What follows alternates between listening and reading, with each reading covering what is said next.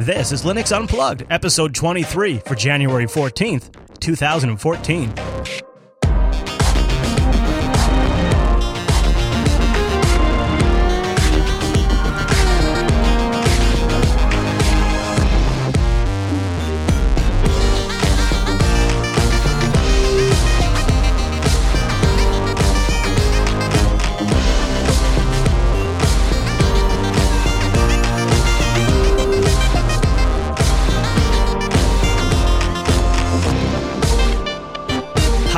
And welcome to Linux Unplugged, your weekly Linux talk show that's surrendering to the CES plague right this very second. My name is Chris. My name is Matt. Hey there, Matt. We got a fun episode this week.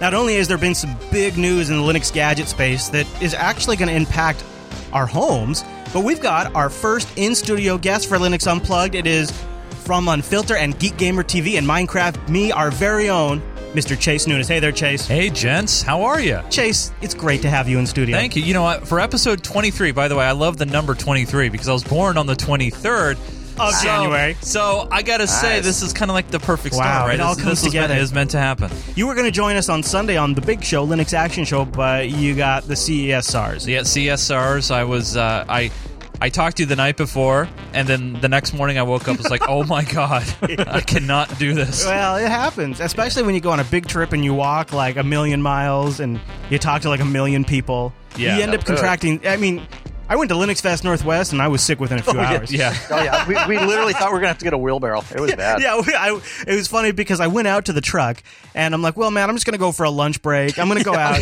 And then I leave the building and I immediately start throwing up. Like, Yeah. like I'm sorry, by the way, to the Bellingham. I, I did make it to the toilet, thankfully, but then I get out to my truck and then I'm like, I had like a cup out there. I was throwing up and then I'm like, man, I'll- I don't think I'm going to make it back in. So I got a great tip. I got a great tip, like, and I didn't follow through on it. Was to have my own personal bottle of hand sanitizer. Yeah. and it didn't happen. And so, obviously, uh, by the way, the whole crew is sick. John is sick. Joe got sick. Actually, John is on my couch right now because he's been out of it since Saturday, pretty much. Wow, he really got it. Yeah, he really got it hit hard. So, the tip is bring hand sanitizer. hand sanitizer, maybe wear a mask. Actually, head to the health and fitness pavilion first. Oh, they have one? Yeah, sure. And then just a- and talk to them and say, "Hey, what kind of new technologies and innovations do you have to keep me healthy?" You grab that first, then you hit the rest of the co- convention, so you're ready to go. Stuff.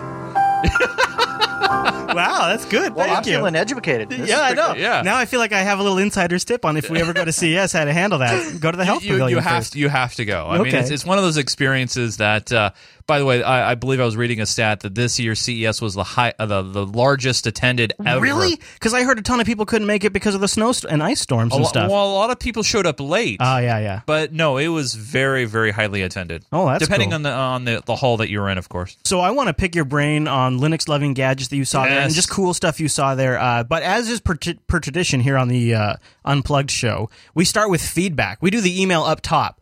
Uh, because uh, statistically, email is the thing that makes people tune out the most because it's a little boring for a lot of people who aren't interested in that topic. So, what I figured to do is we put at the top of the show. That way, we spill off as many people as possible right at the beginning. Get rid of And we've stuck with that format since episode one. So, damn it, we're going to continue on. So, uh, Michael wrote in, and uh, Chase, I know you're going to have uh, some opinions on this because you saw these at the uh, convention center. I know Matt's got opinions on these, especially in terms of the economics. Uh, Michael wrote said, The most exciting feature for Steam machines, hi, Chris and Matt and Chase. In my humble opinion, the best feature of the new Steam machines is, that is that the devices will still be usable in five to seven years when the current console cycle ends. It bothers me that companies like Microsoft and PlayStation move away from their old consoles to the new ones and the leftover hardware is just virtually useless. The hardware is still decent and could be used to serve a purpose if Linux could be easily installed on them. Example. Why can't the Xbox 360 be refurbed and set up as a desktop computer for a kid whose parents can't afford a regular computer? With Steam machines, this would not be a problem, as the console is already running Linux. So, once finished with the device as a gaming machine, it could still serve a useful purpose rather than sitting in the trash heap. Looking forward to another great show on Sunday, Michael. What do you think of this chase of uh, I'm gonna, I'm gonna you ti- saw these I'm gonna Steam pick, machines I'm going to pick this email apart, and you have some people are problems with hate these. Me. Yeah. yeah, yeah. Okay, so what was your problem with the Steam machines? And tell me your thoughts. Okay, well, well, first off, can I respond to the Michael? Oh, Yeah. yeah. Well, well, first off, as a gamer, first and foremost, to say that the old Xbox 360 will be completely useless since they, you know, Microsoft and Sony have moved on uh, to the new generation of consoles or PS3 or it is completely unfair because of the fact that I don't know. There's an entire incredible library of games alone mm. that need to be played on the 360. So to say that it's that's virtually true. I mean, I still play SNES games. yeah, so to say that, that it's completely gone, and not only that, there are some incredible apps that work on the Xbox 360. Even Plex works incredibly. But what about this fine. ability? What if you could put a DVD in that drive and you could install a desktop Linux distribution? You could be browsing the web, you could be checking your email and use it. It's got it's got PowerPC processing Yeah, there. What, well, what- I mean, wouldn't that be nice? Yeah, it would be nice. And actually, Sony had that for a long time. Remember, they had the ability. They pulled it, yeah. and they and they pulled it. So maybe here's the thing: if if they could pull it, maybe they can put it back on, right? Maybe once the life cycle has completed for the PS3 and it's completely gone, Yeah. then say Sony goes, all right, well, what we're going to do is we're going to give you guys the ability to install your own custom OS like we did before. So that could happen in the future. We don't know. Mm-hmm. So we can't say automatically that they're going to cut it off and not make it happen. The Xbox, the original Xbox, by the way, heavily moddable. Could you can make your own custom machine? A lot of people. That's how Xbox uh, Media Center (XBMC) got started. Remember the Mm-hmm. original modded Xbox. So you got that. Um, at CES, we saw loads, what, about 15 different Steam machines from all major manufacturers, you know, Alienware, Falcon Northwest. Yeah. Beautiful boxes, by the way. Very, very well innovated. Right. I was Mi- pretty impressed by that. Micro ITX They're really trying designs. hard. They look great. But here's some of the problems that I foresee happening. Okay. First off, you have a wide price range of boxes Mm-hmm. From 500 to from 6,000. five hundred to yeah, six dollars. Mm-hmm. Now, obviously, they think that if you're going to buy the low end, you're going to be streaming from a higher end compatible gaming machine that is not really meant for you to game on. Now, I don't know about you, Chris, but when I purchased a machine, say a computer, say five to seven years ago, Mm-hmm. how honestly usable is it today, other than Basic basic stuff. basic web browsing and yeah. email and stuff? Yeah. So it's it's very hard to say. One of my issues is I don't know where Valve and Steam is going with this Mm-hmm. because of the wide price points and the wide variety of what you can get. Um, they recently interviewed, uh, I believe, his Engadget. They interviewed the uh, CEO of uh, Microsoft's gaming division and asked him what he thought. And he goes, "Well, first off, I, I know better than go head to head against Gabe Newell. I know that." But he says, I'm not really too worried because they're not really in our target because of the wide variety of, of, of different uh, of different Well, let, Matt, let me ask you this. So, do you think if uh, the Steam console, after two, three u- years of use, can be repurposed as a desktop computer that could do email and web browsing running a Linux desktop, does that change the value equation for you? Because I know you've been critical of the high prices, and you think you know they got to get that down to about three hundred dollars. Does it change? Does a six hundred dollars Steam box seem more reasonable if two, three years down the road it can also become a decent desktop?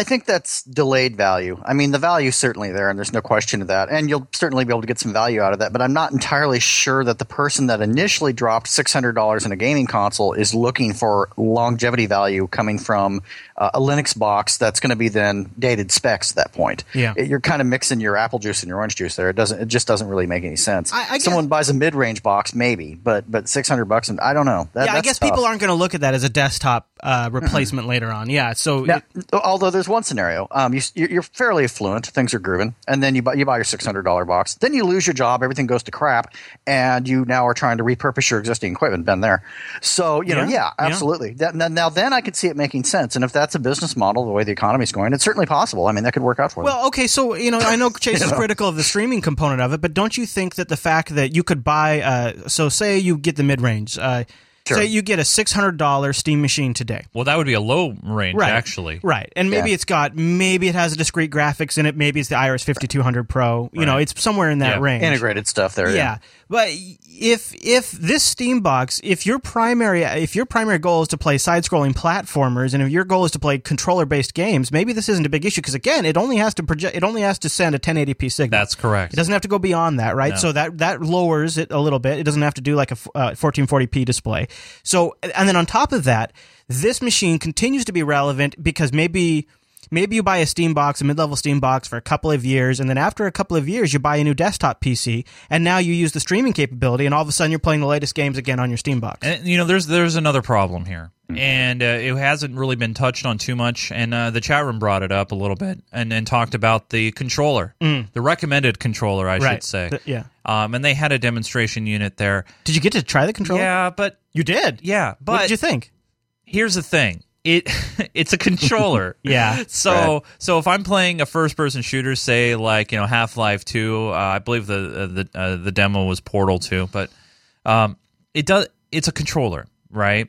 You know, we for us who play first person shooters, especially on PCs and Right. Linux machines, Yep. It, it it's all about the keyboard and mouse, right? Oh, well, yeah. And so if they Mm-hmm. if they came up with a and then and a lot of people said, well, you could just plug in your own keyboard and mouse into it. Okay, that's great. So what am I going to have a ten foot USB cable Or wireless. A wireless, Yeah. but then when you have something that's wireless, it always introduces latency. well, let me flip that question around. If you could plug that into your Xbox One today, wouldn't you? Uh, well, yes, and actually we saw something like that at the show too. Okay, all right. But you see what I'm saying? Like, Yeah. y- you would do it. You'd be willing to do it. And isn't the option to be able to do it nice? Yes. Um, and I think cleanly. and I think one of the things that's cool about the Steam box is, is they're willing to work with uh, outside innovations like the Oculus Rift. Valve has Right. been working directly with Oculus Rift. Wouldn't it be cool if the first thing that supports Oculus Rift is Steam boxes? Because Yeah. it's not going to be the Xbox One or the true. PlayStation Four. No. It's they, they they might come up with their own solution mid product cycle and release it, kind of like Microsoft released the Kinect, you know, towards the end of the Xbox 360's life cycle. Correct. But Valve could be there day one with Oculus Rift support. Yep. and that could sell a few Steam boxes too. It That could. would help. Yeah. That would help. I think you know, like we've talked about before, uh, the prices are too high now, and they're going to remain too high for about at least a year. It, it, it depends.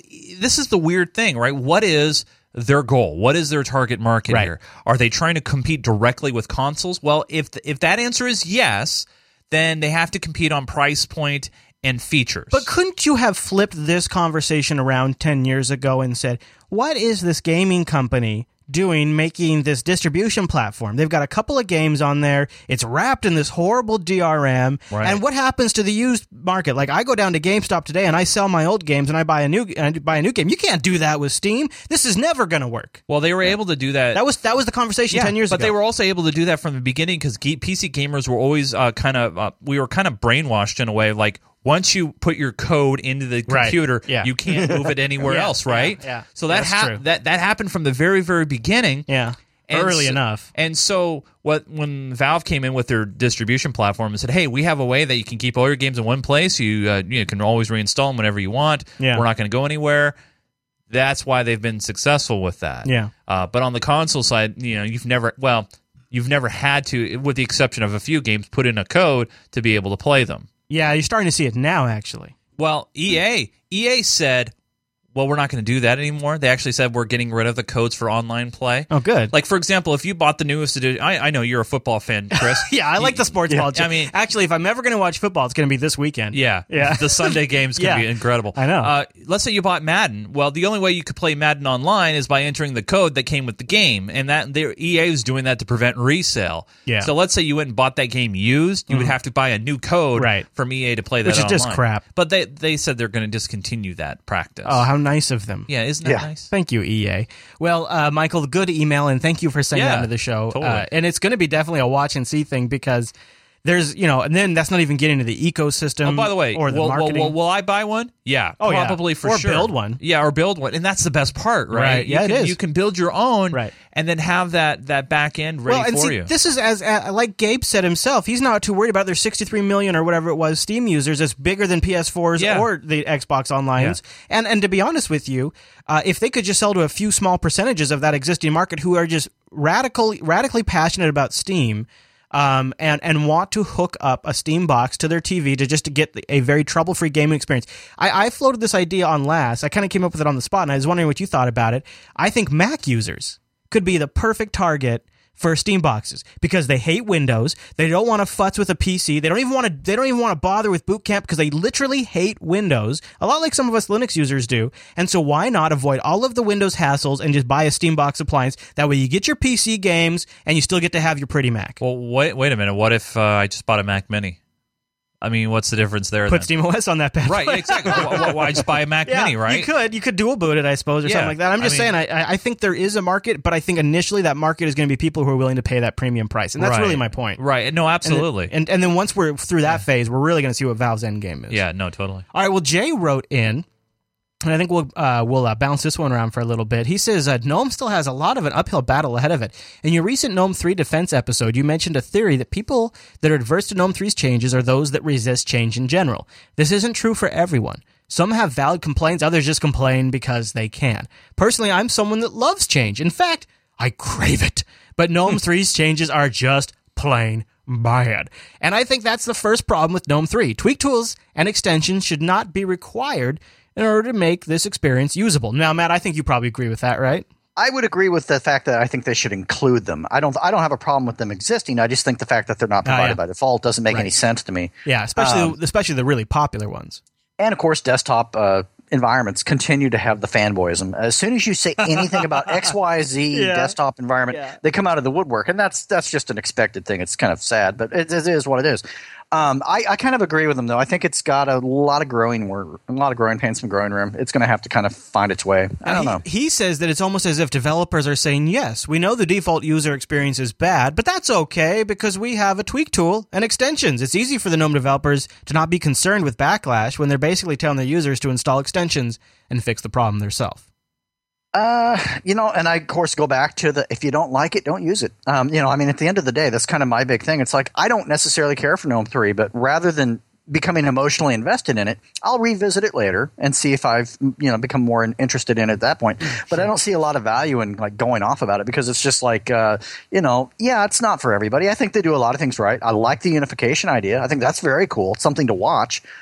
But it's not quite there yet, and that's okay. But why, Yeah. why rip on it? You know, You know, I- that's we- my big thing. We got an email from a guy who's been using uh, GNOME 3 on his Arch-based Touch uh, laptop. And he says Hmm. Right. that it, it works okay, but there's also there's still a few areas that it seems like the code just hasn't been hooked up yet. The plumbing's not quite done yet. sure. Uh, he says, uh, you know, he went on to say, anyways, awesome show, and I hope the GNOME gets their act together. Uh, they have a long way to go. He says he predicts that someday GNOME will probably be completely awesome. By that time it happens, though, I wonder if they'll have any user base left. You know, I've been using GNOME 3 since our episode uh, in defense of GNOME 3. And what I've decided to teach myself is every couple of days I learn a new keyboard um, shortcut. And now, like I'm, I'm like I've got windows down where I can snap them to the different edges of the screen with the keyboard. I can move them between workspaces. And then somebody else, and I'm sorry I forget their name right now, but somebody in our community said, Chris, think of the activities as anytime you start something a little bit different, do it a new virtual desktop because you can create them and destroy them on will. So what I have done is like if I open up a new tab, sometimes I'll, I'll I'll I'll think, well, maybe this is actually better to be done in a new workspace, and I'll move it to a new workspace, and I've been working that way. Uh, so I've been trying to get GNOME 3 down to where it's muscle memory, so I can then really say, okay, if I retrain myself to do the GNOME way of things, is it usable? And like the things like Super Key M, and it shows the notifications and stuff like that. I'm actually really starting to dig it, but it does require that you change the way you use it a little bit and you kind of learn Sure. its new way. But I am trying to trying to find out that if I totally subscribe to their philosophy, do I become more efficient? But it's one of those things that just takes weeks and weeks and weeks and weeks and weeks of usage. To get. Yes, So it does. That is where I'm at right now. All right. Well, before we move on, uh, we had a great post in the subreddit, and it came from uh, Shim Shimmy C. Shimmy C. And he says DigitalOcean posted droplet distro usage stats. It's pretty much exactly what you would expect.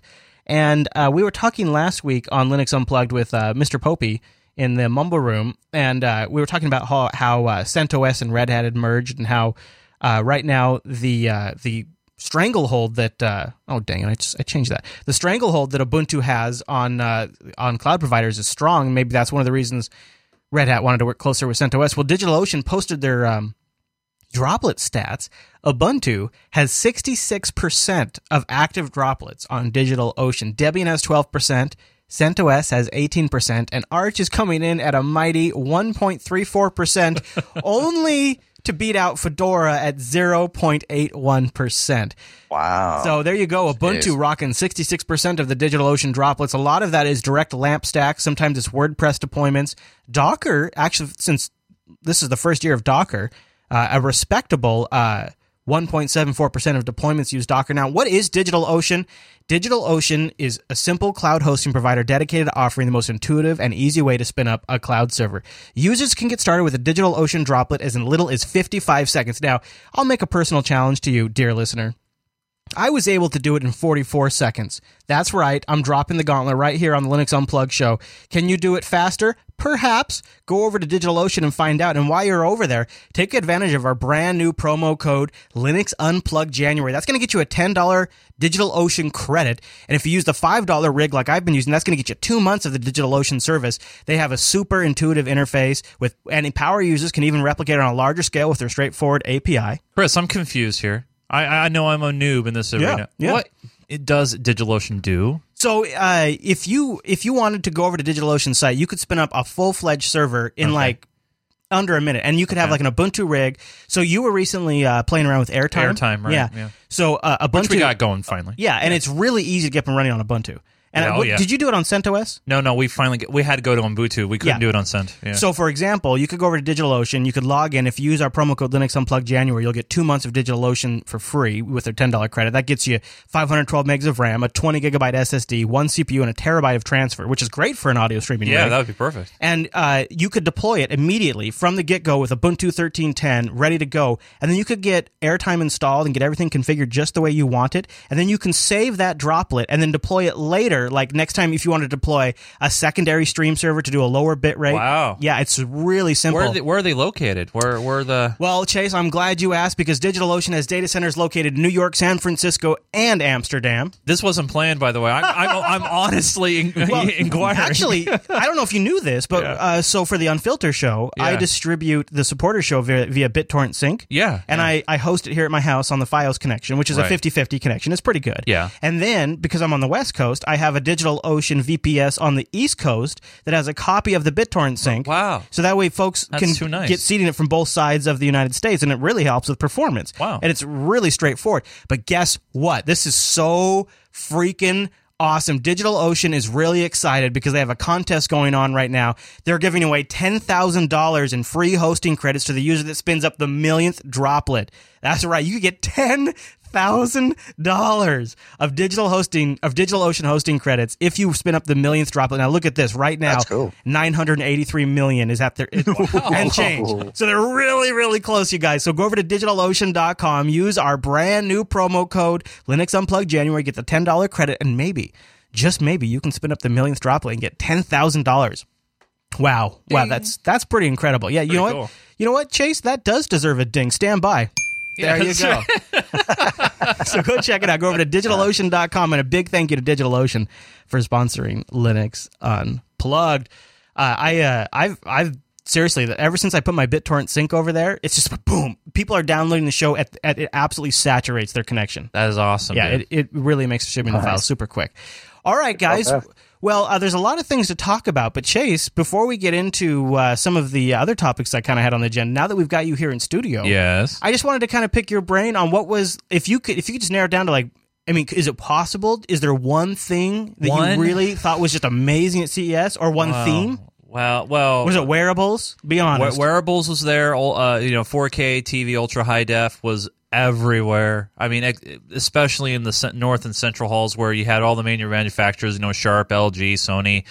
Uh, you know, Nvidia had a big booth too, showing Oh, yeah? off their their Tegra technologies inside cars. yeah. Um, obviously, they had a, a demo set up in the parking lot where BMW uh, had their electric cars running on NVIDIA with the, the front patch. Wow. It's incredible. Stuff. was anybody dropping the Linux name or bomb, or did you see any Tux logos anywhere? Or? Didn't see any Tux logos there anywhere, but Linux was obviously the underlying operating system on a lot of platforms. I mean, you could see it with you know with uh, with the Sharps and, and the LGs and stuff, Mm-hmm. where you know they have their their customized overlays with yeah, like with LG Their, was actually running WebOS. yes, yes, and we saw that. What did you think? Um, you know what? For such a, I, I call it beta right now. Obviously, it's not Yeah, out there in yeah. full front, but it was very, very smooth. Yeah. and it worked very, very well. The one of the one of the things I hate about all TVs that have these built-in interfaces that it, it feels sluggish. It's like, all right, I'm waiting, I'm waiting, Mm-hmm. Right. and then it finally kicks in, and it's like this. The overlays are not as smooth. This looked very, very good. Well, one of the things I've heard is a nightmare with these smart TVs is like every smart TV, even like the mo- different models have their own SDK and they're Yeah. super complex to, Yeah. to write for. But if you had. WebOS with Yep. HTML5 and, Yep. and that kind of stuff, did you happen to see any of the any of the TVs that run in Firefox OS? No, Oh, that didn't didn't see one. I, I, I'm really curious how that works out. Uh, I guess so. These LGs with WebOS were the ones that would only sup- these were the these were the TVs that Netflix said will support 4K streaming. So here we have once again Netflix Yep. doing 4K streaming to a Linux box. WebOS is a Linux based OS. Meanwhile, it's Linux users out in the cold. Can't gotta hack Silverlight together in order to watch Netflix. Yeah, yeah. But, eh, but they're using they're using Linux. They're using it, but they're they're Oh, so you know, Well, you, come on. I mean, they got to pay for uh, House of Cards, right? They got to pay for it ho- somehow. They got big money. They got to pay Kevin Spacey to. Yeah, yeah, that's true. Uh, I'm gonna I'm gonna uh, bring in the uh, mumble room here in case they have any questions about uh, about CES. But I, I just you know I was curious. what there, did you think? But there there were definitely some items at CES. We were talking about this in the pre-show. Um, uh, a company by the name of Ativitas makes a uh, handheld, a customizable controller. oh controller. yeah, yeah. uh, and it's for PC and Linux. Uh, by the way, you know, uh, you know, Chris uh, was telling me, "Hey, we're going to bring you on uh, the Linux Action Show." Part of the thing in the back of my head was look for you know Linux items as well to bring back Yeah. uh, bring back for the show. And uh, not only we saw this this company, they make something called the Sinister. And it, I love the name. yeah, like the name. yeah, it's a, it's a great thing. And for those who are watching the video feed, basically it's a it's a handheld controller. It's fully customizable. Uh, you can extend it out, but also has these little modules with buttons on them, joysticks or whatever, and they're they're literally plug and play, and you can do it while it's plugged into the system. So this is a USB controller. Right. does this replace the keyboard, or what does this do exactly? yeah, it- basically it does. So you plug your mouse into this. So there is a USB oh. port. Oh. Okay. So you can use your favorite USB mouse. And then this is a handheld controller. So remember, uh, Logitech made a couple of years ago. I, forget, I think it's like the G19 or G58. You know, one of those monikers Oh, with all the keys. with all the keys. Well, take that, add haptic feedback to it, which is very very cool. So you feel the pulsation of every single bullet that you fire. But then you could also move the modules around on the fly and like, all right, I, I need to pull out this button controller module and put in a joystick module and just pop it in. Oh, Yeah. Set that up with the Oculus Rift. oh, now Right. wouldn't that be a good Yes. combo? So right now, uh, as you can see by the picture, these parts have been 3D printed. Uh, what? Yeah, so they're they're still they're still working on this right now. This is a this is really early days. This is alpha. They're say they told me they are six months out. They are six months out. Uh, basically, these are held in place by magnets, and it works. Uh, I was actually playing some Call of Duty.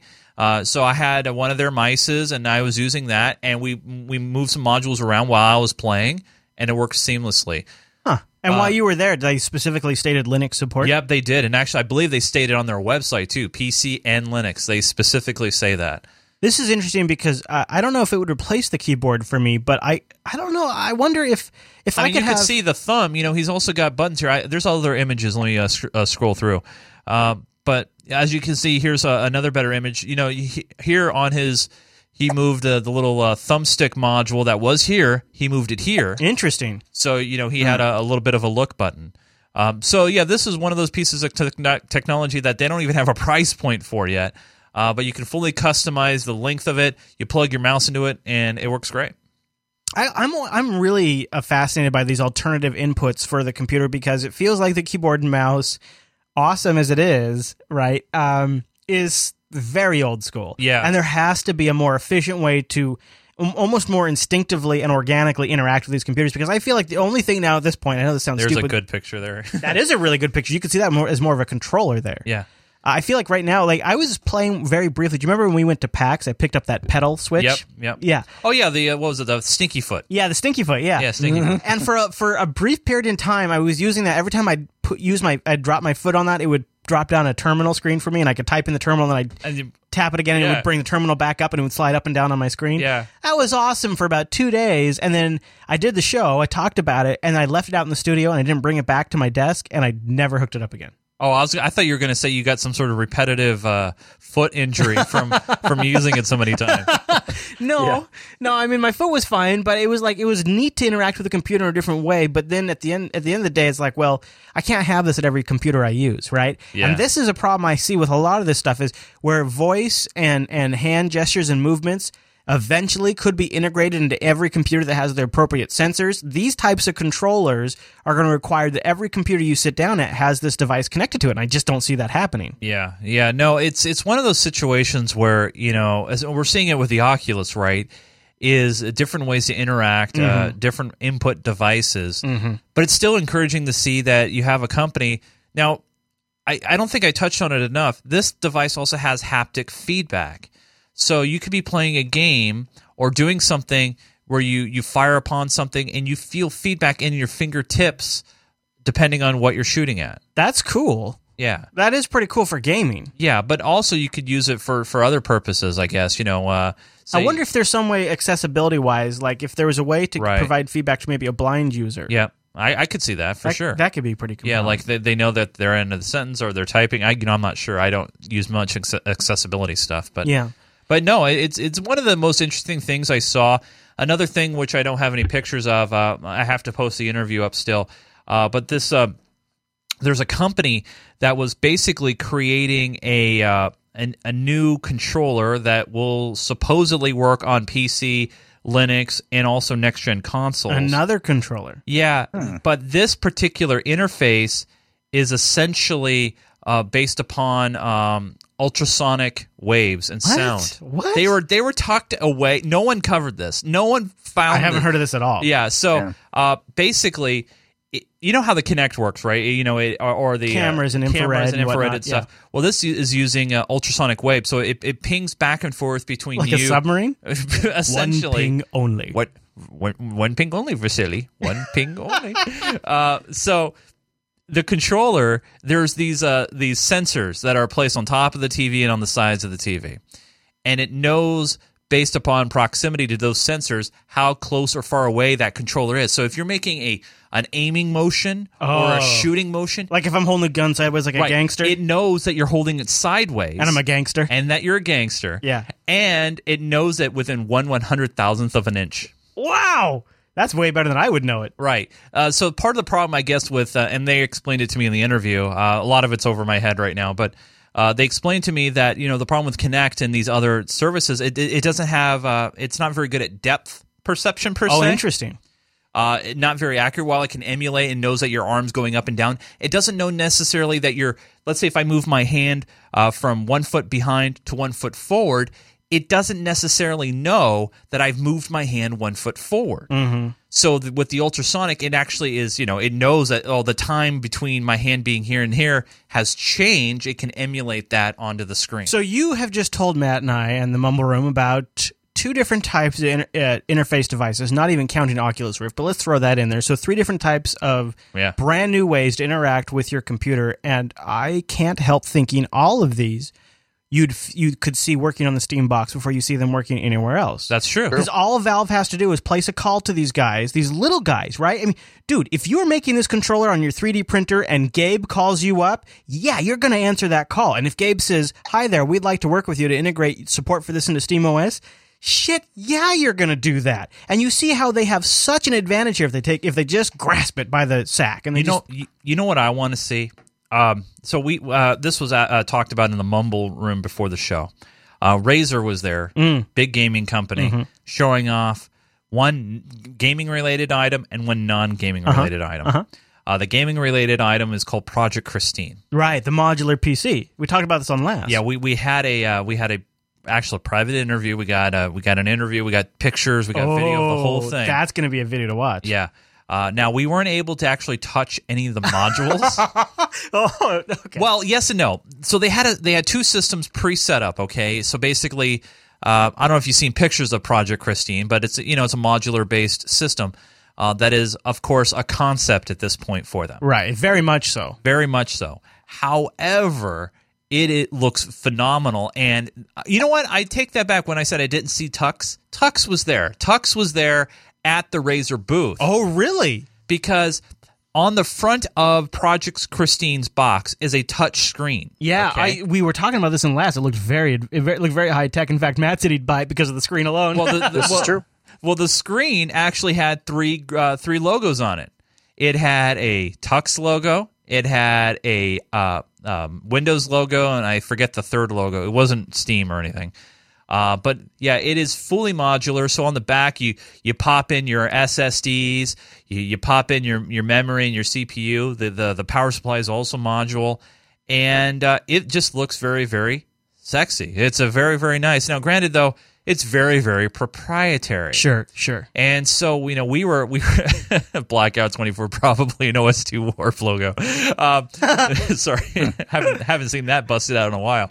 Um, so uh, they obviously didn't have a price point for us, uh, but they did tell us some some really cool details on what they their thoughts were on this Oh yeah, but it's it's one of those things where it'd be good for the beginner, quote unquote. Yeah. And Joe and I, uh, the the the co-host on, on Minecraft Me, and we were talking about this in a theoretical sense. What if they set this up like a cell phone, where you buy the system? So for say two to three hundred dollars, you sign a two year agreement. You pay hundred dollars a month. And as they update modules, they that you yeah. get, in you fact, I think upgrade Razer was even talking about a subscription service. yeah So I, I thought Matt Matt made a throwaway remark on the Linux Action Show on Sunday that I thought was really poignant. And Matt said, if people will buy the Mac Pro, people might buy this Razer PC because it has a lot of the advantages of a Mac Pro with that with that oil cooling. Yeah. Right. Uh-huh. It's it's super uh, it's super slick looking, but it's way more powerful. But but here's the big but, right? Well, potentially more powerful. yeah, big but here. With Apple, you know that they're not going to go away tomorrow, right? You you know that. I mean, they've been around for a while. Uh, you know they're going to support their devices for a while. The I- parts that you buy for it are not really But do proprietary. you, do you really know the Mac Pro is going to be around for a while? I don't think oh you yeah, do. they, they yeah they, I they change and drop stuff enough to where it's kind of Yeah. like the, the, the company itself. But I think that form factors and such, If- it's like you know what we need? We need a garbage can that runs software. If you you put that out there, you know, it's just like If- wow, really? If, if Yeah. you came to me from yeah. five years in the future and you said, "Yeah, well, that was the last Mac Pro Apple ever made," you would not surprise me. yeah. So I, I see what you're saying. Whereas like Razer could start it and then never make another one. But I'm one. very, very afraid because if I wanted to get a new hard drive, I would have no no choice but to go through Razer. I have no other yeah, options, that right? sucks. That's, that's, that's actually a good point. yeah, that does suck. Uh, I mean, obviously, you know, I, I think it was iFixit that did the breakdown of the new Mac Pro. yeah, Granted, there is no way of doing it at this point, but you But you could can drop, swap out the parts. You could drop in a new CPU. Yeah. You could. or a new SSD. That's going to be such a closed environment on on the Razer You've got to buy a. Razer component. You're going to have to buy a Razer component. yeah. with that oil cooling hookup. or without voiding your warranty and et cetera, et cetera, et cetera. So, we'll, we Wow, have to say. cool cold water port on that one. Sorry. I just thought it'd be the ultimate Linux rig. No, I bet it would. I bet it would be incredible. I mean, the, the thing is, right? I mean, here's the only thing though. If you're going to buy one, I, if they ever come out with it, first off, if you're going to buy it after it comes out, maybe, uh, maybe wait six months Yeah. and then buy it. Yeah, Don't don't be an early adopter on it, even though it's very very cool, Matt. Yeah. Uh, even though that I screen's awesome, I agree. you gotta wait. Gotta wait. Well, so uh, we I feel like we're doing a disservice now. I don't really. I, we got to talk about 4K, but I don't mean in the TV sense. Did you see any computer monitors you could actually see yourself buying? I'm picturing Yes, Gnome yes, 3 on a 4K yes, display. Yes, yes. Uh, LG had an incredible is a 21 by 9 ratio. So 21 by 9? that makes me uncomfortable on the inside. it's ultra wide, Chris. It's very ultra wide. that sounds ultra wide. Yeah, I know it is. Uh, but uh, the uh, LG had a few monitors there. Uh, and actually, I think you're going to uh, bring it, bring up one of the ah yeah, Yeah, I saw that there. They're So- 30 inch guy. What did you think of this? Oh my god! So you could put literally four 1080p screens on on here. Four 1080p Four screens. 1080 so so corner corner corner corner. I mean, for video editing, this just this is. Oh, oh, it- you know, I when I went over there and the the uh, I think one of their spokesmodels uh, and yeah, she was pretty hot. I was like, I was like, I was like, I so want this right now. Um, it's it's it's so cool. Now, granted, though, the problem is when you're looking at super high def or ultra high def or 4K or however you want to explain it, you got to make sure that you have a pretty good video card that can Right. push this thing. Right. Because remember, it's not just the size of the monitor; it's the size, it's the resolution, it's the pixels. and that's so much bandwidth. oh, oh, it is. Yeah, and I've I've heard like in some cases what they're doing is they're splitting it into two 1080p signals, and they're and they're what they're doing is or not even that's not even a fair way to say it, but No. they're essentially having it so you have uh, sort of like we used to have Half the dual screens handling handing one side, yeah, half the exactly. screens the other yeah, thank the you. other yeah. Right? Yeah. It- so uh, maybe that makes it a little more uh, accommodable, but Well, here's the good news, right? DisplayPort, I believe, handles 4K signal just fine. Uh, I also believe the new HDMI spec 1.4, uh, I could be wrong there, uh, also handles that new spec Right. as well. So Right. you still just have one cable going to your monitor. Uh, but th- the thing is, like you, Chris, I see this as a great production tool.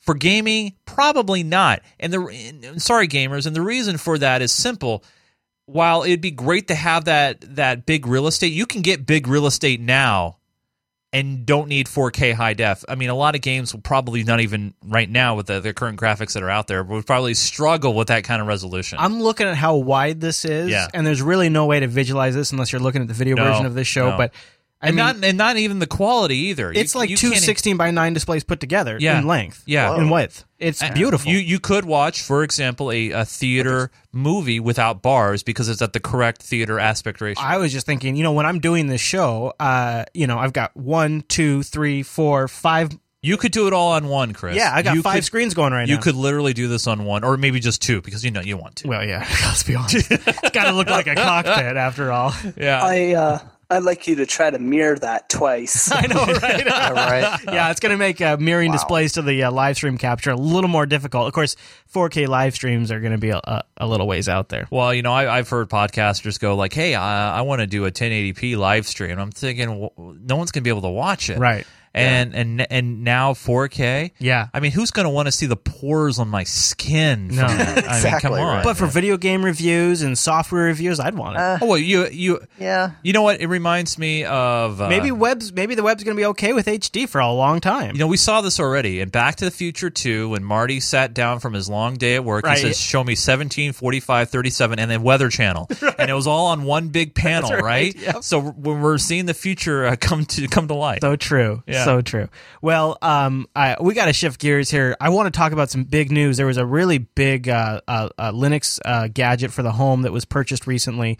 And uh, I, I want to talk about that briefly. But before we get to that, I've got to thank Ting.com, another sponsor of Linux Unplugged. And Ting is mobile that makes sense. My mobile service provider and Matt's mobile service provider. Yes. Matt's rocking the Note 2. I'm rocking the Nexus 5 right here. What do you think, Chase? Uh, you know what? My speaking of phones, my Mm-hmm. HTC one's coming back, but I'm I'm really close to jumping ship to something else. Well, you might consider the Nexus Five. I mean, that I weight and that it, it definitely beats the HTC one there, and I love the screen too, Oh, and no. the thinness. Yeah. Yeah. So uh, let's talk about Ting. So go over to uh, Ting dot, or Linux.ting.com. That's how you're going to get started. If you go to Linux.ting.com, that'll take twenty five dollars off your first device if you don't have one.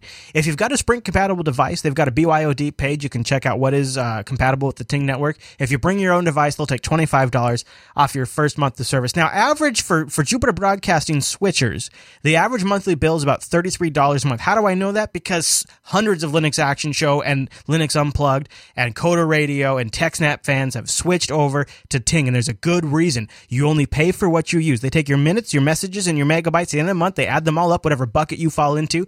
That's what you pay over at Ting.com. Plus, they have an incredibly powerful dashboard. And if you've struggled managing your wireless account, setting up where calls go, setting up call forwarding, setting up and deactivating phones, let me tell you, Ting refreshes all of that. They bring it into the into the 2000s and even into 2014. That's right. Ting has a 2014 compatible dashboard, and I suggest you go over to linux.ting.com to get started. And by the way, now's a better time than ever. They have a savings calculator that's linked right at the beginning, right there at the front when you go to linux.ting.com. If you use that savings calculator, plug in your existing wireless bill like Mr. Chase over here, he has one of the top two. And if you went over there and plugged in his wireless bill, I have. he might shed a tear, Well, actually, you know a what? singular tear. I will say this. I'm ve- I'm ve- very very close to my unlimited data because Yeah, I'm one of the right, few people right. that still have it, and. I have done this. Yeah. And if I honestly didn't have unlimited data, You do it. Then I would do this. Well, see, and this is great for me because I was in your I was in your same position, but what I realized is that I had this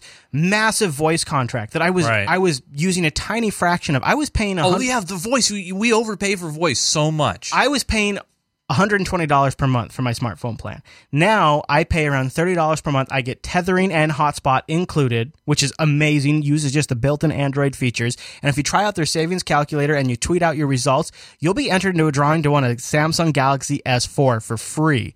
Plus, there's going to be other lucky Ting subs- uh, uh, uh, contestants who get a $50 Ting credit. So if you go over to linux.ting.com, use that savings calculator, which is linked right there in the middle of the page with all of the happy people. You try that out, tweet out your savings results.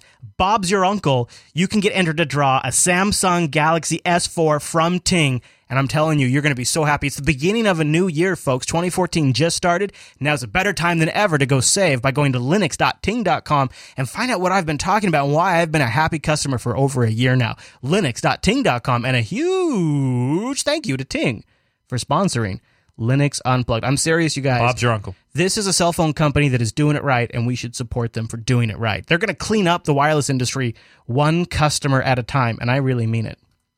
Okay, so Chase, since you're here, Yes. I felt like it would only be appropriate in the spirit of Linux Unplugged, we should play a news clip. So uh, right now on the show, I know, right? Breaking news.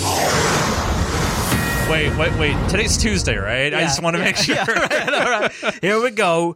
Google buys Nest Labs for oh, three point two yeah. billion dollars. In a surprising move, Google is getting into the home appliance business. The internet company announced Monday that they're buying Nest Labs for more than $3 billion. Nest is known for reinventing home products like high tech thermostats and smoke detectors. This is Google's second largest acquisition to date, and it's all part of its expansion into your home. So let's talk about this. Let's obviously bring back in Chief Business Correspondent Christine Romans. Surprising? And do you think it's a You surprising know, move? I think this is Google wants to be a part of this home appliance interconnected world. Like, look, what Nest does, it's this really cool device that it knows. It starts to learn your behavior and changes the temperature of your home based on what you're doing. Uh, it also has these really cool um, smoke detectors that are not annoying. There's actually a woman's voice that says, there is smoke detected, and it's not like screaming at you. You can wave your hand and it will go off. So it's very user friendly stuff. It's interesting. The guy who runs the company used to be at Apple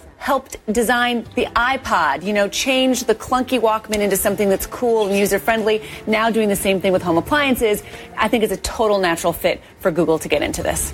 What's so cool about Nest is Nest getting to know about you. Nest Oh, yeah. discovers you. Sounds Google like. obviously does the same thing. Is that the synergy here? Is this just a way for Google to get more places and find out more stuff about you? I mean, Google will now know what the temperature is in your bedroom, John Berman, if they, Hot, if you hot, have a oh, jeez. Yeah, so uh, Google has bought one of the biggest Internet of Things, uh, let's put lots of air quotes around that, device manufacturers, Nest Labs, for $3.2 billion. That's right, the maker of the smart thermostat and smoke detectors, and they've paid for it in cash. Wow. Nest has raised around $800 million for inve- from investors, including Google Ventures as one of the people. Now, it's not exactly clear how Google plans to use Nest, but the company obviously sees it as an important part of its future. A combination of Nest home solutions coupled with Google's language recognition could give Google its strongest path yet to the into your home. And this is a quote here. Google will help fully realize our Google will help us fully realize our vision of the conscious home and allow us to change the world faster than we could if we continue to go it alone wrote uh, the uh, owner of Nest Labs. We've got great momentum, and now we've got a rocket ship. so, guys, I'm afraid. I'm sorry. are you a little Google's already Google's already everywhere. We don't need them in our homes. Do you guys So- remember those? Um, uh, there was like a comic strip a while back uh, with the Google toilet, uh, where Google was analyzing what you were eating and recommending restaurants for you. Oh, jeez. It, I guess it's becoming real now. I Um, think that we should get it out of here. nice. I like how you're uh, uh, indirectly asking for a Get it out of here. RMS quote. I I think. think we uh, should rename the show Linux Unfiltered. Well, so uh, let's be honest. Don't we all want to live with Jarvis? Don't we all want the Starship Enterprise where when something bad happens, we can look around and we can just say, Computer, what happened? I want to know. I want to have Majel Barrett at the ready and say, you know, tea, Earl Grey hot. And maybe Google's the company to make all of this happen. Matt, what do you think? Uh, honestly, I think that this is going to be about as compelling as I don't know an Alta Vista purchase or something like that. I, you know, I don't really see this as being that big a deal. Uh, first of all, Nest doesn't work very well. Um, I'm just going to put that out there. I know people that have tried it and used it, and it's, eh, you know, it, it's it's kind of like a, an Android powered crockpot. It, it's cool for a while, but it's not really going to be But as, uh, Hey, be as cost savings as people think. Be careful making fun of Android power crockpots. I saw one at the show. They exist. Does it put the food in it for me though? I mean, that's really the Unfortunately, big it does thing. not. and my wife brought up a very good point. If you left your food raw, sitting in that crock pot for X period of time, and then you're turning it on, is it safe to eat? You know. Yeah, that's So there's little things like that. I don't know. I definitely am. Yeah, you know, I'm I'm But kind of lukewarm think on it. I, I think it was a big drain. Where was Android when Google bought Android? well, nowhere. Exactly. So- the same place the guy that created DOS was before Microsoft bought it. Here's what I ask you, my friends: is uh, are we concerned at all about and let's let's abuse the term quote unquote Internet of Things? Are we all concerned about the Internet of Things being these Linux based devices that we have no control over? We have no access to the source code. And now that we are putting them in our home, we're installing them into our home, we're putting them on our walls, we are integrating them in with our daily lives. As a homeowner, as a homeowner, don't you want to be able to build and extend your deck? Don't you want to be able to alter the way your your your furnace works? Aren't we becoming the operators of the devices instead of the controller of the devices in our very own home? Aren't we surrendering control of our homes to even even if it is just in the smallest degree, even if it's just in the most minute way? Aren't we surrendering control of our homes to corporations? I think the Omnish had it right. You know, technology has just taken over us. We don't need it really. Look at the Omnish. Well, let me ask you, Chase, and I'll ask you this. Yeah. Um, I honestly am pretty much a stupid hairless monkey, and I can barely keep my shit together. And I'm amazed You have a I, luscious beard, though. and I got to tell you, it impresses me that I managed to show up and do a show every single day. I don't even know how that happens. Right. And I believe it is only because of technology that I can get this far. So maybe this stupid hairless monkey who's only been out of the jungle for a few thousand years, maybe I need more technology to make me more of a superior being. being. Am I just being afraid to change? Am I just am I just this is new, this is different, I don't like it. See, I like Nest. I don't have one yet, and I want to get one just because of the fact that there's some really cool innovations in the home automation world and the home uh, technology front. And to have those abilities to help make your life easier. I mean, let's say, for example, you're cooking in the kitchen, okay? And I know you like to do the paleo thing. You're making some really good ribs. You're making some good stuff. But let's say you accidentally burn something. maybe the bacon catches on fire. Maybe it does. Grease fires happen. And so, so and they do, unfortunately. So what? so let's say you know that your your detector's going off, right? What do you do today? You open up all the windows. yep. You clear I- it out. I wave it you with wave a towel, or towel. something. Yeah. Wouldn't it be easier just to pop up your phone's up, false alarm, done, and it's off? Yeah. You know, it's it's it's those innovations that help make your life easier. And I don't see Google. This is where I I, I kind of get weird by it. It's like, what is Google going to be doing with this? Now, a lot of people forget in the past Google had. Um, they worked with some power companies. I, I don't know if it's called Oh, Google yeah, yeah. Power. Yeah, I remember But you this. had the ability to track your power usage. Right. And So- by the way, Yeah. during this time, during this study, which I believe this has actually now been discontinued by Google, Google figured out, and I'm not, this is not a joke, you can look this up. They figured out what shows you were watching based on the power draw of your plasma TV because Whoa. when your plasma TV is brighter, Yeah, it is yeah. it draws more power, and they would watch which shows had more white in them. They could figure out an algorithm, and then watching your power draw, they could figure out what shows you were watching at what time. Yeah, yeah. No, I, I, I like this technology. Actually, I got some Kickstarters that I still have uh, yet to get here. Uh, one's uh, one's a, a plug that uh, works off of Wi-Fi. You plug it in the outlet, and it, it tells you the draw of, from that outlet. Yeah, I like one- that a lot. Also, one that- Kilowatts are great. Yeah, one that runs off of the meter itself, so you know uh, the Oh. measurement of the house coming. Uh, the Really? power coming in your house. Creepy, man. But I like having that information because it makes me a a smarter Well, person. That's why I'm wearing a Fitbit right, Right. now. I like to track my sleep. So, I like- so, so why wouldn't you want that on the, on a house level? Why wouldn't you want that kind of customizable information on a house level? I do, but I don't want it reporting back to some central cloud com- computing company. Exactly. Okay, so as someone Exactly. who plays with thermostats quite a bit, uh, I can tell you that most of what uh, Nest is doing, you can achieve by uh, uh, using Arduino with a Bluetooth shield. Ding, ding, And ding, ding. it- Yep. Yeah, it's, that's true. It's not that hard to do. It- what they it's all provide mirrors, is yep. just it, what they provide is just a, nice box and a, a, and a solution that you can just plug in and it works. So with a little Right. bit of effort, you can have the same thing running.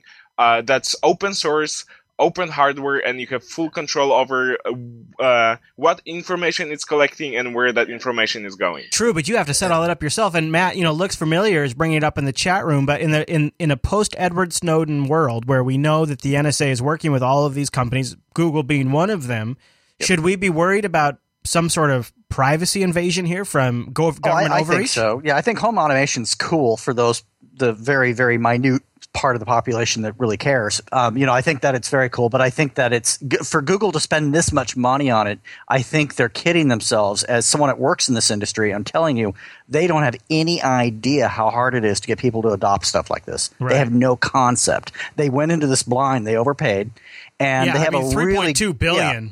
Yeah, they have a really great way of doing it. Don't get me wrong. I mean, as far as like interface and equipment and all that, it's really glossy, really sexy stuff. No question there. And it's, and it is cool to be able to like turn your smoke detector off. But as far as there's other variables with regarding to, uh, especially like with thermostats and stuff like that, energy prices, weather outside, there's a lot of things going on that people don't realize that Nest does not address. And the, and the gentleman that brought up the whole point on the uh, managing your own thermostat, that's what Nest does. Yeah. That's, li- that's literally, that's their big claim to fame. It's really Um, weak. Yeah. 3.2 billion is not that much for Google. And I Not think for Google, a lot no, of it no. was patents too. They probably did it for patents. I, th- I think they did it as a preventive measure. They know right now it has no value. They know that in the future I mean- it has a huge value. So look at So I this, think, the, you just know, the straight right. tie-in with Google Now. So Google Now knows, you know, where you're at, when you're at They that did it for place, data. and maybe you're maybe you're on your way home. Google Now would say it has has detected. By the way, you've you've set home on your map destinations, so we will automatically turn on the heater in your house so your house is comfortable. And you know, of course, the only thing I can think about these days is the new studio for Jupiter Broadcasting, and I think about the fact that wouldn't it be cool if some thermostat learned when I showed up to do shows and made sure that I was comfortable when I got there, and then was saved money when I left. And I and I look at this and I think. I don't like all the privacy implications, but I sure like not having to worry about one one more thing. One more thing that I don't have to think about is is worth a lot to me. Right, exactly. Well, mean, once look- again, but- you could do that. uh, Like something as simple as this can actually be done with uh, um, any Programmable thermostat. you- that, yeah. Yeah, any yeah. programmable thermostat that you can buy uh, in any hardware That's store. fine for you and probably- I, but you're not gonna could you're not gonna convince grandma and grandpa who are shopping at, at Walmart to, to buy that. As, but what will happen in, in five years, in ten years? If you look at Android, at, at the beginning it was nothing. Look at it now. Uh, in, in the meantime, it was all open source great. Now it's closing to uh, Google Now. What will happen Right. with this? Right. This is the big concern. And not only now, it's one thing when we're talking about our laptops and our desktop and we're talking about closed and proprietary software that we can't do anything about, but it completely is different when it's a piece of hardware that controls my home. If if Yeah. there's ever been a case for the GPL, it's right there in my opinion.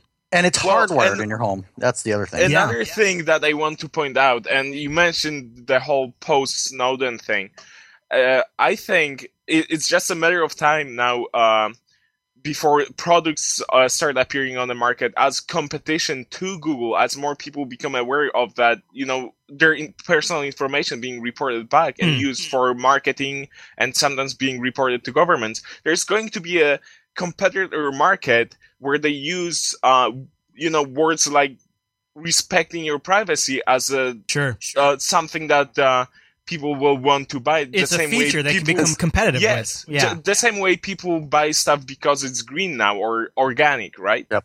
Yeah, I, I, I can see that for sure. It's yeah, exactly. Boy, that's a great sort of like things are labeled organic. You could have things that are labeled secure in, in that same sort of marketing Exactly. sense. Yeah, and, and that was And, one and of my. then, of course, there's certified organic, and then there's organic. You know, there's that, that and when they're certified to be, and you know, Mozilla has been making this case right this very week. Mozilla has been calling on the internet community to say, look, there's only one browser that is truly open source, top to bottom, that is used by the majority of users on the web, and that's Firefox. Chrome's great, But if you want top to bottom transparency, you got to come to Mozilla. Now, obviously, there's other browsers out there that are open source, but in terms of usage, Firefox, aka Mozilla, makes a very good point here. And this could be a point, and, and, and you already see people that are using this as a feature, right? Uh, John uh, McAfee, he's all over the web right now talking about how he's building an NSA proof appliance. In our subreddit right now, there's a thread about the NSA proof Twitter. This is becoming Yeah. a marketing buzz. Yeah. So yeah, I think you. I think maybe we've got we've got it nailed here. Some people buy devices that are tied in with these with this overall monitoring network, and there'll be users like us who are willing to maybe go a little bit extra through the trouble, a little bit extra. Maybe we have to get a specific image. Maybe we have to buy a Raspberry Pi, but we can roll our own solution. What a great way to kickstart the economy. You know, create a problem, offer a solution. It seems to be kind exactly, of the, and I- and I think Yeah. this is going to be uh become a push not only for open source software but also for open uh, source hardware. Yeah. because then Yeah, that true. manufacturer or the company can say, "Hey." People can actually review what goes into our products and tell you, yes, this actually re- uh, respects your privacy. This doesn't report anything you wouldn't want The- uh, to anyone else. The only problem with all that is, you know, obviously people, uh, the, the end uh, company or the, the maker of that wants to make money, right? Of course, you know, Mhm, you know yeah. that's what drives a lot of people. and when you completely make it fully open like that, how do you protect IP? How do you protect your intellectual property on that kind of a system if you have it completely wide open? Right. We've seen it work in some cases for like a server load where you got Red Hat and they can sell commercial support. But how do you make it work in a and let's let's go into the future here. How do you make it work in a world in the year? Yeah, how do you make it work when anybody can download a spec off the internet and print their own device and then they load the software themselves? How do you stay competitive? Yeah. Because that is a reality we are It's facing very, soon. it's very well, I can yeah. tell you right now, and you, you've admitted to this uh, yourself uh, a few minutes before. Sometimes just because it takes a little bit more effort, it's already too much for some people to be interested. Like if it takes Yeah. uh, you building your uh, own Arduino with a shield to to make a secure Nest uh, like thermostat, it's already too much work. So you'll Yeah. p- prefer to pay someone else to do that work for you. Um, and it's it's the same. Uh, you know, if someone else uh, creates um, um, fork of, of some open source uh, uh, project, then it, it it doesn't necessarily mean that it will be um, Huge. done as well. Like uh, Yeah. Arduino being a great example here. There's many copies of Arduino. Many of them are good, but no one actually provides um, as good of a quality product Right. as the original makers of Arduino. Right. Yeah, that's a great point. And Hey, that's I'm just, I'm just waiting for the day that Jarvis becomes reality. that would be awesome. Google is definitely working on it. And, you know, speaking of Jarvis becoming reality, one of the things that uh, sometimes feels a bit like the future is when your computer talks to you. And there's a really uh, important kick, or actually, it's an Indiegogo campaign that just kicked off this week, bringing digital sight to the vision impaired uh, by the Accessible Foundation. This is an Indiegogo project.